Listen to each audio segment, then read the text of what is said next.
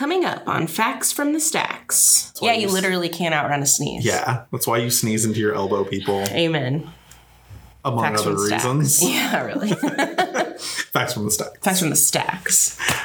Hello, all you anatomy aficionados and body babes. Welcome back. Today's episode is about the human anatomy. Yeah, human human body. Um, I put a subtitle. Um, mentally, I've made a subtitle. Yeah. for this episode, which is "Human Body Oddities." Oh, I love that. hmm In my head, this whole time when we've been preparing, the subtitle has been weird stuff the human body does. Oh, absolutely. Yeah. Um, because you know that's definitely what I found. yeah, So same. yeah, excellent. Welcome to Facts from the Stacks, a news and trivia podcast for book nerds and library lovers. Facts from the Stacks, created by the staff at the Jackson Madison County Library, is your library news and book based trivia podcast. Join your hosts, Kelly and Shane, for what we're reading, what's happening in the library, and tons of trivia. We will have games and quizzes so you can follow along and test your knowledge, but also so we can stump our other library staff.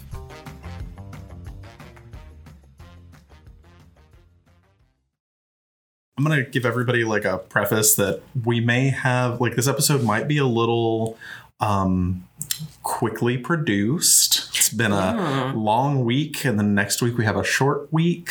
Right. So we may have less um, other appearances from staff members on the rest of the episode, but it'd be okay. Yeah. It'd be fine. Summer we'll still, reading, man. It's busy time. It's a busy time, and honestly, if you guys have not come to some of our summer reading stuff, you should. You're sleeping on it. We had such a fun time with the Jackson Symphony on Monday. Yes. Um, they came and performed, and we had 130 people here in the park. Holla. And, and they did Bluey. They did Bluey. It was so fun. it was such a fun concert. Um, so yeah, we're we're busy folk this time of year. So another piece of library news I want to bring up is that technically the Tuesday before this airs, so the 19th, The 20th, the 20th, um, we are starting back American Sign Language classes. Woo. So if you're listening to the podcast, you have not missed a whole lot. You can come in. We do those Tuesdays at 11. You can get a, you know, get a start on the class. It's real fun. I enjoy it. Um, so that's my other piece of library news. But aside from that, do you have anything library news wise? No. No. and that's fine. Um, and so we can do recently borrowed. Recently borrowed. I'm going to take that clip.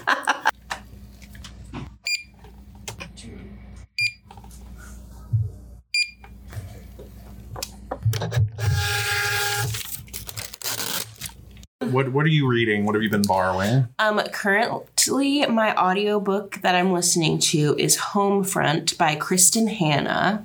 Okay, very popular author. Yes, which that's why I'm reading it. Is I've read most of her popular ones, and so now I'm just kind of working my way through her body of work, if you will. Okay. Her, body, yada, yada, yada, of work. um, and so this one is set in 2005, and the main character is a mom, and she's in the National Guard, but then she gets deployed to Iraq. And it talks about that.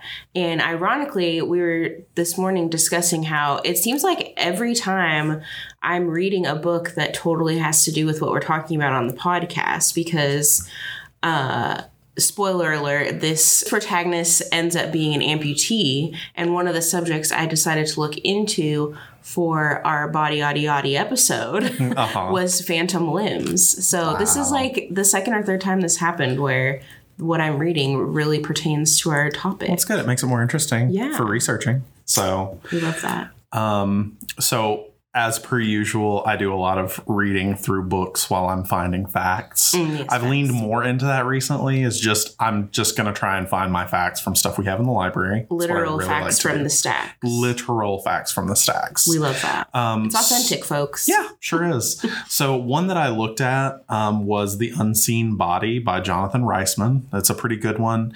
Um, I didn't use a lot of facts from it for my research. The one that I got most of my information information from is called If Our Bodies Could Talk by James Hamblin. And it is so, so fascinating. I just kind of picked out some of the like easier discussed topics, but it goes like in depth about a lot of stuff that the human body does. Wow, that's cool. Yeah. I took Um, a similar approach, except I just stuck to the children's section.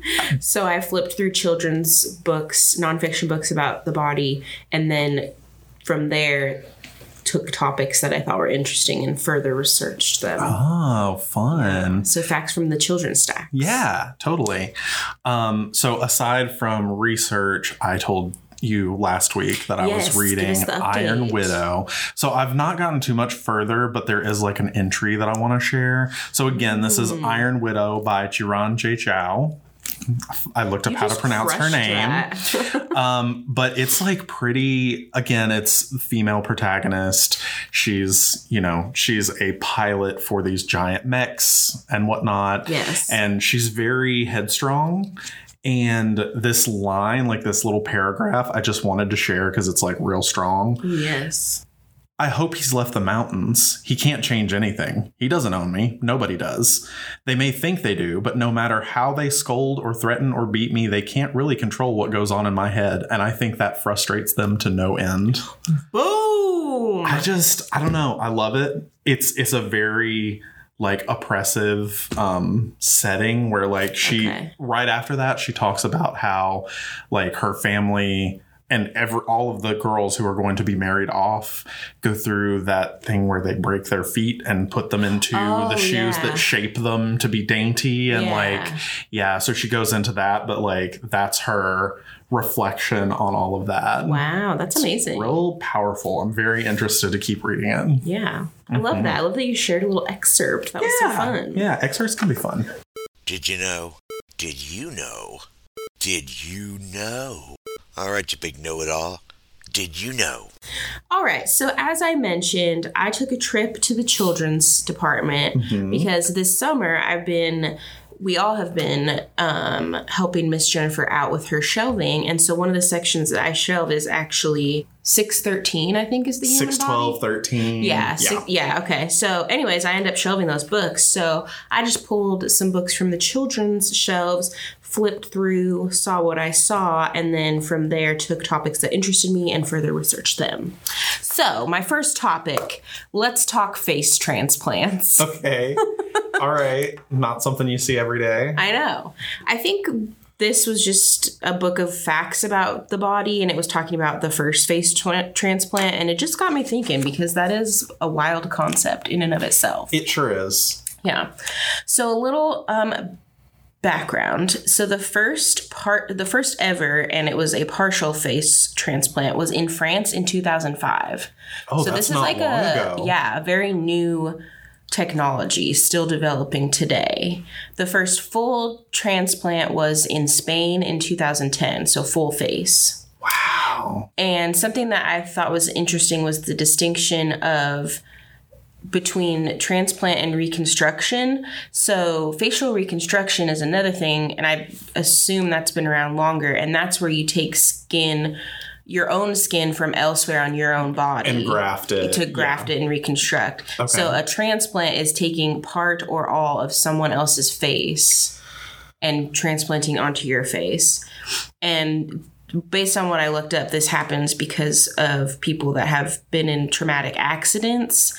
And so they need a new face. But uh, what I found interesting was a lot of cases was like after the transplants, they were again able to smell or taste or eat, like things they couldn't do before the transplant helped them do again. Interesting. Which is so crazy that you can like reconnect those nerves to do those functions. Wow.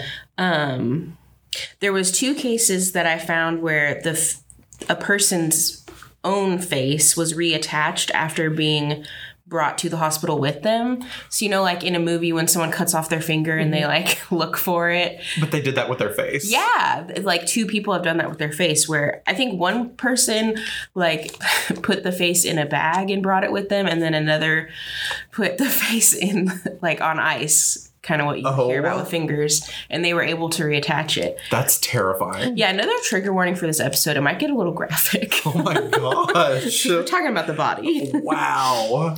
Um, and then another big concept within this topic was the biggest problem with it is um, is like with any transplant is avoiding rejection. Yeah, I was like, how, like, what is the likelihood of rejection Yeah, so if you get a face transplant, you're signing up for an, a lifelong regimen of immunosuppressive drugs so that your immune system doesn't fight doesn't and attack your face. the face. But then this is bad because it's weakening your immune system. Whoa. Yeah. So I don't know like what the hard and fast statistics are, but a lot of the cases I read about, like the people that had the successful transplants, like didn't live that much longer after for one reason or another.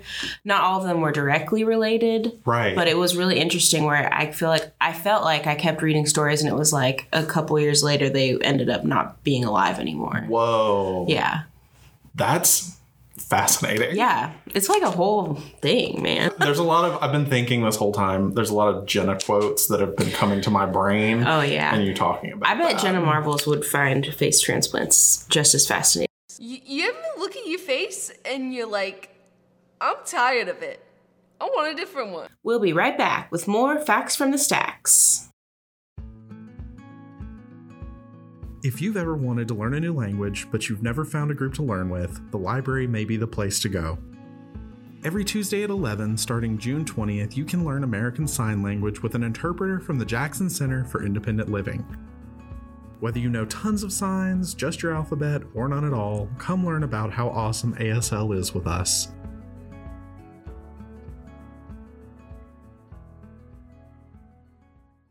The first topic that I found in um, If Our Bodies Could Talk was about hair. Ooh. So it, it is kind of a thing that, you know, I've wondered about. Why does our body hair and our eyelashes, why don't they just keep growing like the hair on our heads does? That is a great question. Um so like and why why is it just always like in check? Like it it you know, we don't have eyelashes that grow super super long. yeah, I wish. So, what I found out is that through that book is that hair growth happens in three stages. So, the first stage is the anagen phase, which is active growth. Um, so, in that phase, follicles are supplying the growing hair and the follicles with blood and nutrients and all that. So it's it's growing, it's doing what it's able to, you know, it's just growing, You go, girl. going through a growth period. Love it. Um, and then after the anagen phase, it goes to the catagen phase, which is the transition phase. At that point, the root of the hair is cut off from the blood supply and the nutrients, and the hair stops growing at that point. And then after that is the third phase, the telogen phase, in which your follicles rest. Um, and hair at that stage will eventually break or be replaced by new growth as new hair pushes it out of the follicle. So the difference in the kinds of hair that we have is in the time they spend in the anagen phase. So, how long they spend growing. So, the hair on our heads has like a general anagen phase that lasts a few years. Okay. So, your hair on your head will grow for a few years before it stops growing, typically. Okay. If you're talking about eyelashes and body hair, it's more like a month. Hmm. So, um, some people have shorter anagen phases that, like, for their the hair on their head, and they just don't need haircuts because their hair will break off or be pushed out Oh, okay. in a shorter time than most people's few years. Yeah. But then some people have really long anagen phases, so they can they're the kinds of people who can grow their hair all the way to the floor. Wow. Um, but typically, it's not like the length your hair can get is kind of a genetic thing. Huh. I never thought about that. Yeah. Um, Interesting. because you know at some point i used to have really i used to have really long hair um, and it wouldn't really grow past like eh, past mid back i Okay. guess I couldn't get it to grow longer than that. Oh. And I guess that's because my right. anagen phase for my hair is pretty average. And Interesting. yeah, um, so stress can cause the premature ending of anagen phases. So if you're really stressed, then your hair might start breaking off, stop growing as much. There are some people who go through um, hair loss, short term hair loss, when they're extremely stressed. Oh yes, I've heard that. hmm But uh, yeah, so for eyelashes and body hair, your those hairs grow for about a month. Um, two weeks, it's in that second, that transition phase, catagen, and then for about three months, it's in the third phase, telogen.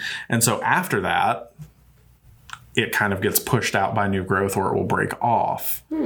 Um, so that's why they kind of stay the same length That's so interesting. but each one of course each follicle's on its own rotation so when it's doing that you Hmm. don't notice that you know you don't lose all your eyelashes at once Right. they come out one here one there over the course of about Ah.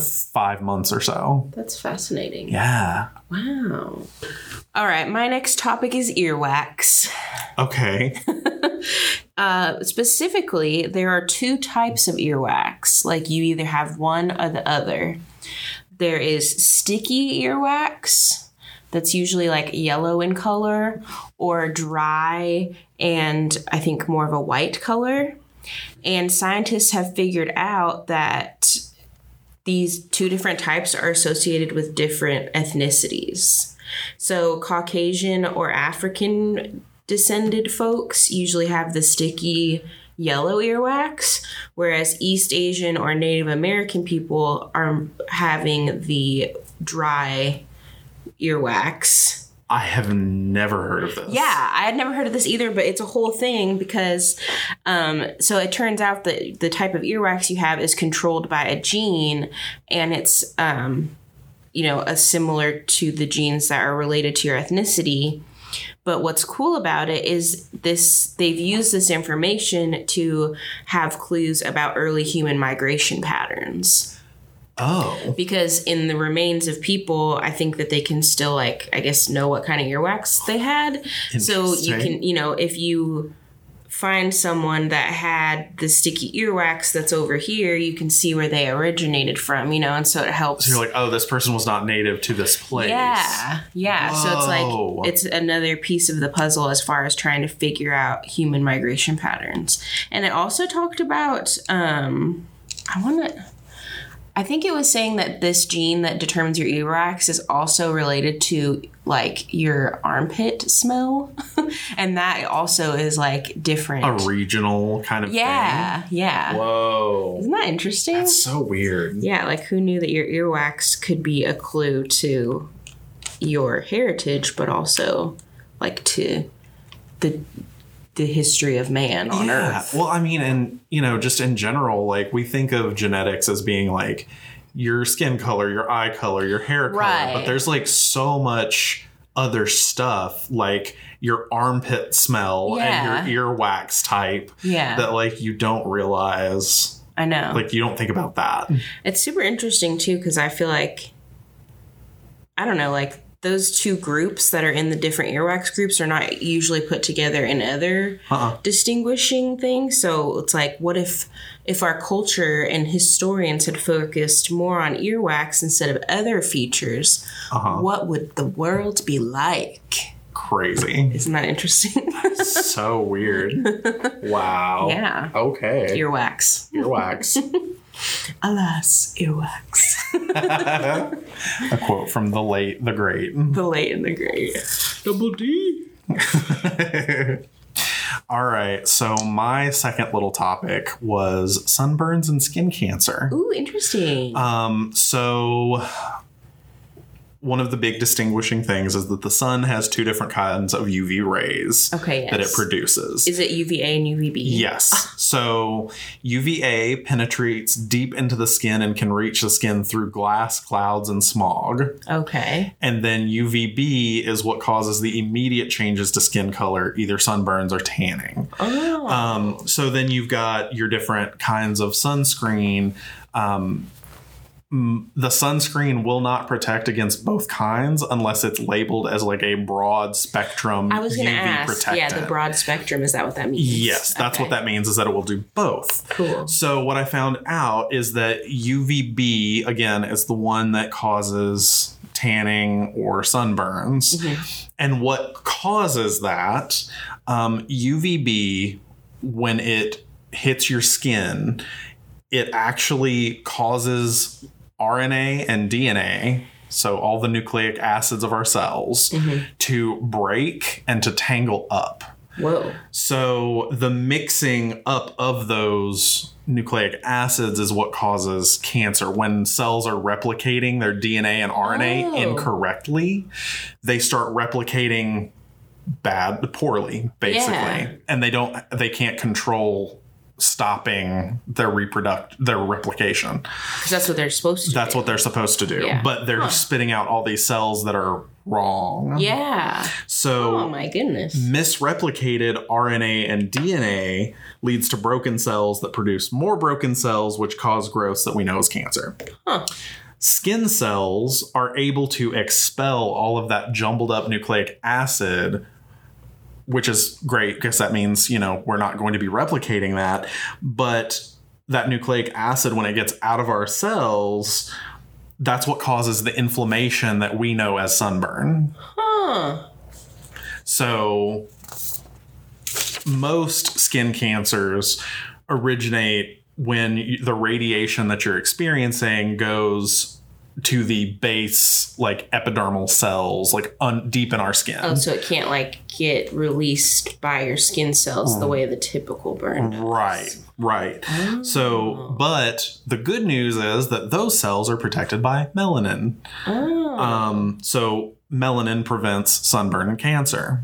Um, now, while people with more melanin, dark skinned people, right. um, are less prone to sunburn and skin cancer, they can still have both of those things. Okay. But most of the time, when they have them, it's worse because a lot of the time the thought is like, I'm not going to get sunburned. barrier. Right. If it broke through that barrier, it's That's bad, a really bad. bad burn. Right. Huh. But also the, you know, it is a, oh, well, I'm not going to get sunburned. But you still can So get less likely to take care. right. Okay. Right. Um, It's fascinating. yeah. And then another big, big thing is that UV rays are not stopped by clouds, like I mentioned earlier. Gray clouds still allow 84% of UV rays to come through, and white clouds still allow 89%. So, like, just because it's cloudy out does not mean you're protected Yes.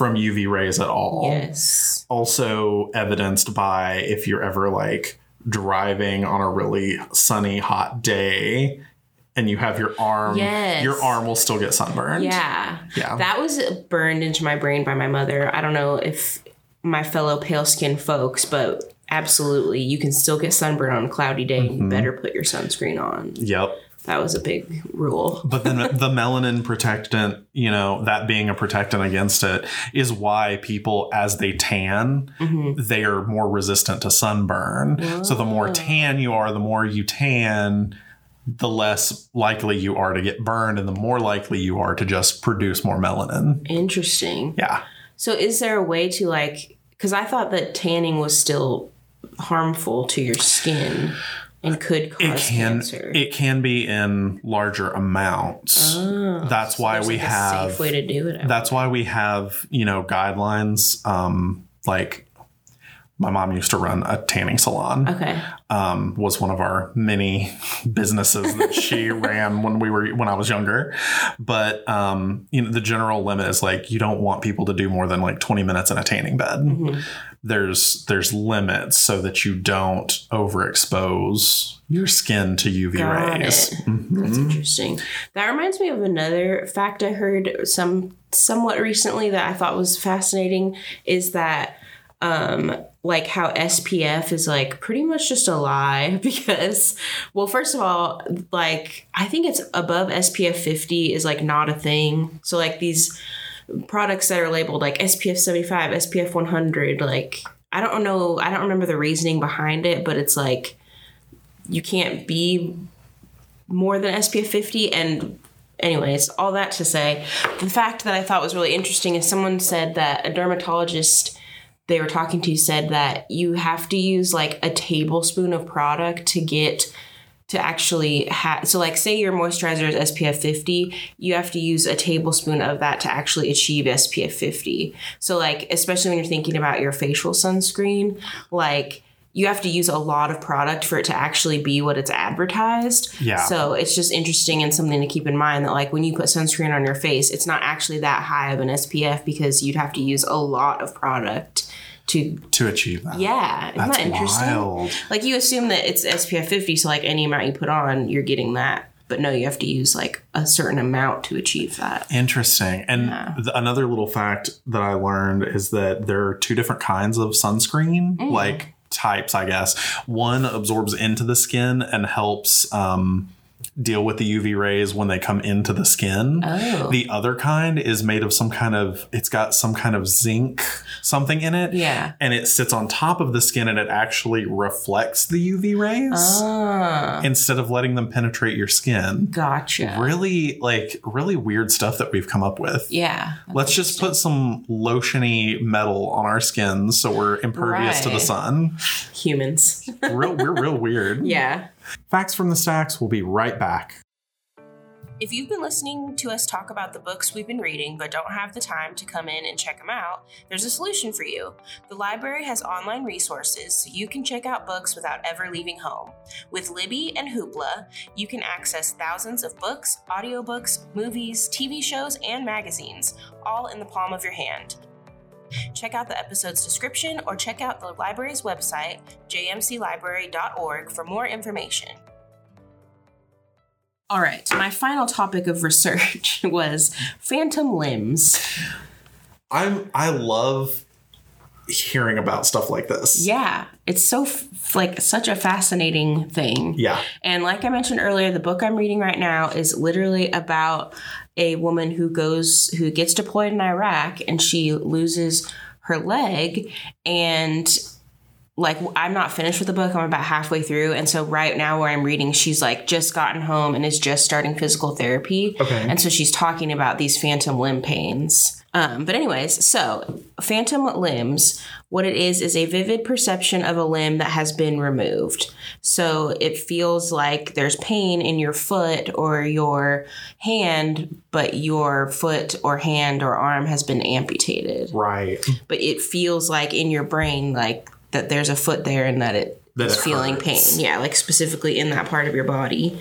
Um, something that I thought was fascinating is that this has been reported even in people that were born without the limb. So not just in removal, but people that were born without that limb, they still can experience phantom pain. Interesting. Um, and the reason it exists is thought to be caused by your brain continuing to re- receive signals from the limb nerve endings. So like when your leg is amputated, those nerve endings that were cut are still are super confused and they're still sending signals to your brain as if that limb was still there. Interesting. And so it takes time for those nerve endings to heal. And then I think it eventually does go away for most people. Like sometimes it takes years, but I think that those nerve endings do eventually heal. So I guess when you experience that when you were born without the limb, it's like your body still developed the nerve endings for that limb, maybe. Yeah. But it didn't develop fully. And so that's why your body experiences phantom limb in that scenario. Whoa. Um, and then another thing that was interesting is the pain is often, or the feeling of the phantom limb is often described as feeling distorted or shorter than the original limb. oh. So, like your leg feels like it's shorter than it was, or it's um, distorted in some way, Interesting. or that it's deformed in some way.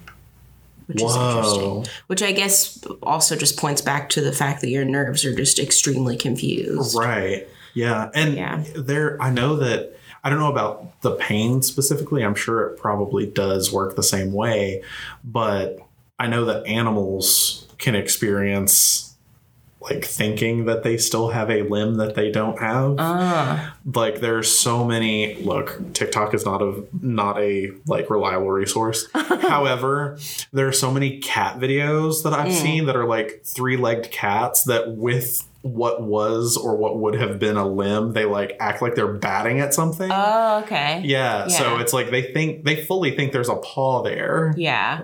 Well, that reminds me then of a chicken running around, like running around like a chicken with their head cut off. Like, Yeah. I guess the chicken's body, right, is still processing that the, it has a head for a little while until it dies. Is that a similar It could be. I mean, if Seems the, like it. I guess technically, if the brain stem is intact, Yeah. because that's what keeps our bodies functioning, Right. Technically, So while it's dying, it's still like Yeah. processing weird, that it has a head. terrifying. Yeah. Wow, So interesting. phantom limbs. Phantom limbs.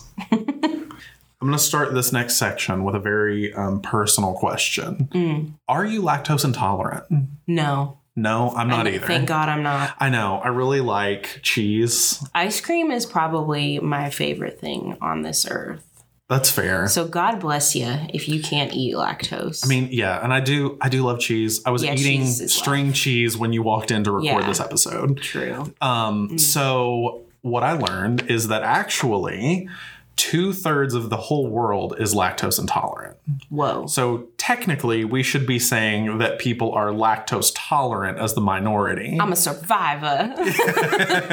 so a like strength. yeah so like you and i instead of saying that other people like oh you're lactose intolerant we should be saying that we are lactose tolerant yeah, it's it's a strength. yeah They're not weak. We're just extra strong. extra strong so um to go into what all that is so lactose is a sugar that is present only in milk.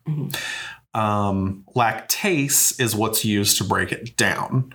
So people who are lactose intolerant which again is most people can use medication like lactaid to give their body a little dosage of lactase to help them Oh. process you know if they're like i'm going to go on an ice cream binge That's right. they they take down their lactaid and they're able to do that without experiencing all the horrible things that come with lactose intolerance. Got it. So 7500 years ago, Uh-huh. everyone on earth was lactose intolerant. Okay. Let me rephrase that. All adult humans I was going to say because there's lactose in breast milk. right? Correct. Okay. So lactase was only produced by infants who relied on it for breastfeeding. Oh. Um, so after that time period, after you stop breastfeeding, the body would stop producing lactase because it wasn't needed anymore. Huh. You're able to eat solid foods. This is not your source of nutrition anymore. Got it. We don't need to waste our energy making that anymore. Got it. So then in Hungary, where people had started to domesticate cattle, um, that was, I guess, the first place to really domesticate cows Okay.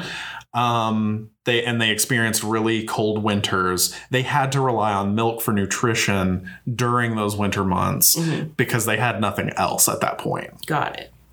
So, a variant allele known as LP, which is lactase persistence, appeared in those people Whoa. and allowed them to continue to produce lactase well into adulthood. Huh. they like hacked their own evolution. Um, Yeah, I mean, yeah, right. So it was a genetic variation. Interesting. Um, and it was reinforced over time and spread to other places Yeah. to allow survival in more inhospitable areas. huh. So today, 80 to 90% of the US can produce lactase. Um, in most of Africa and Asia, though, excluding places that are like European occupied, Mm-hmm.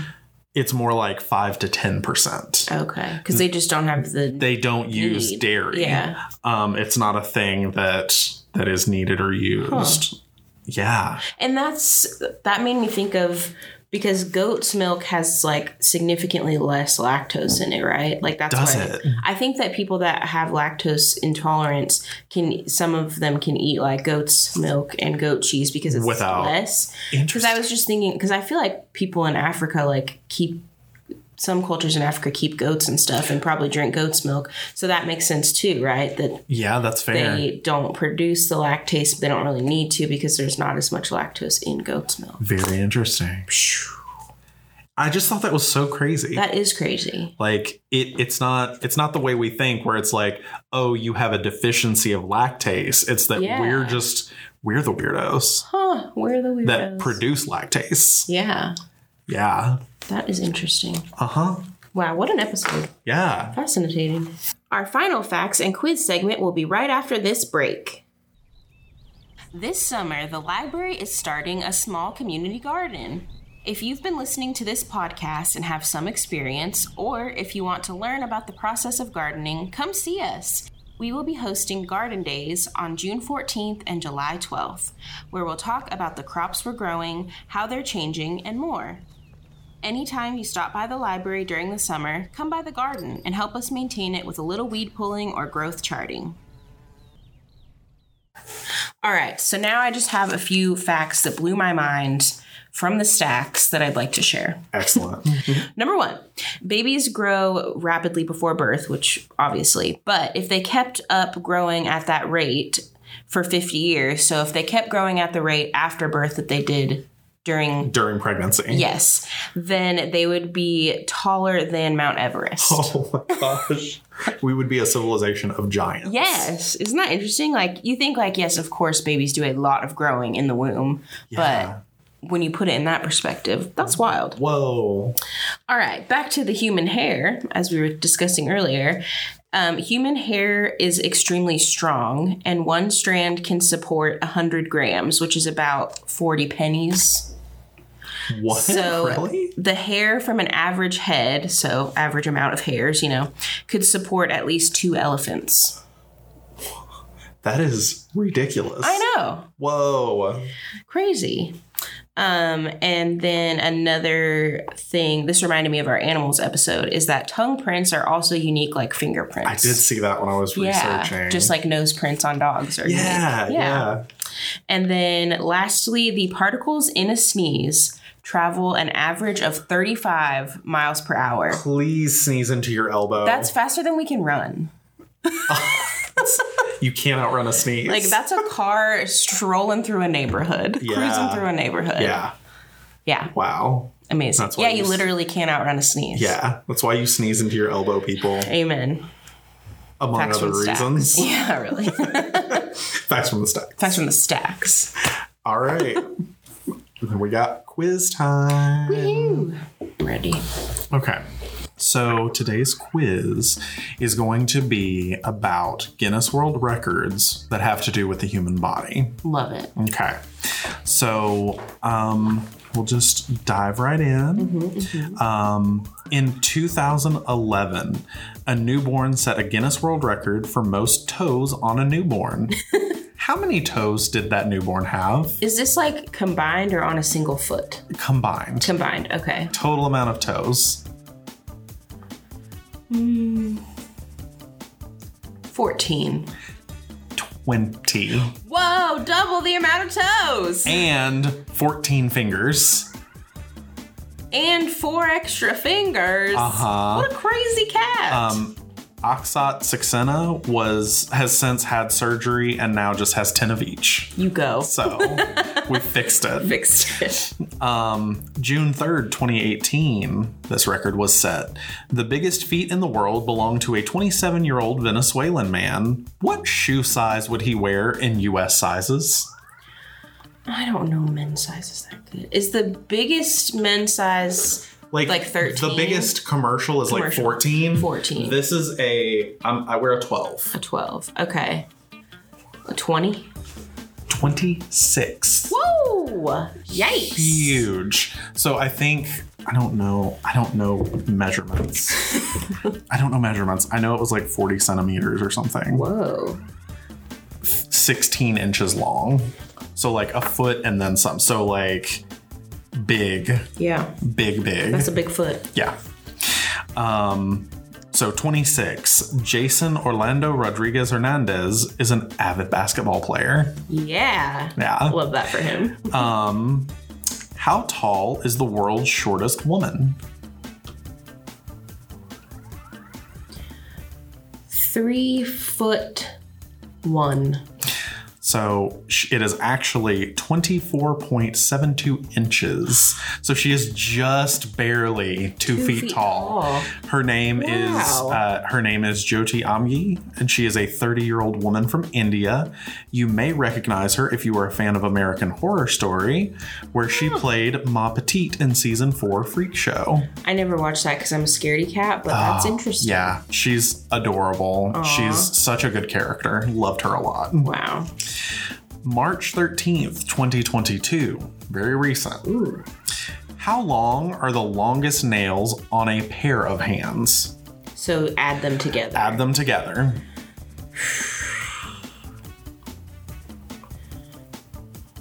Fifteen feet.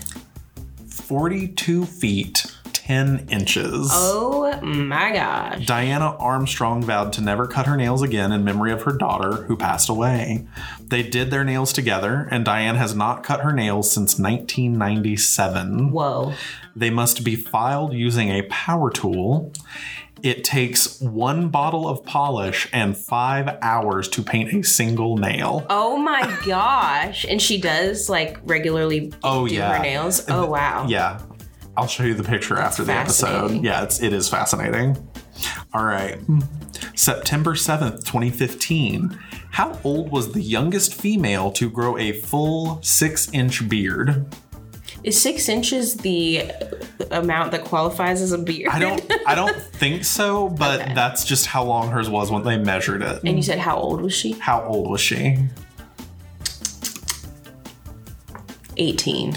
She was actually 24 years, 282 days. Uh-huh. Harnaam Kaur is a life coach and motivational speaker. Ooh. After many years of trimming her facial hair as a teen and much bullying, she is now an anti bullying advocate. That's right. She converted to Sikhism, which prohibits hair cutting, and that's what encouraged her to grow her facial hair Huh. instead of trying to cut it off and Yeah. everything like that. Interesting. She is a vocal activist for many causes and is an icon of fat feminism.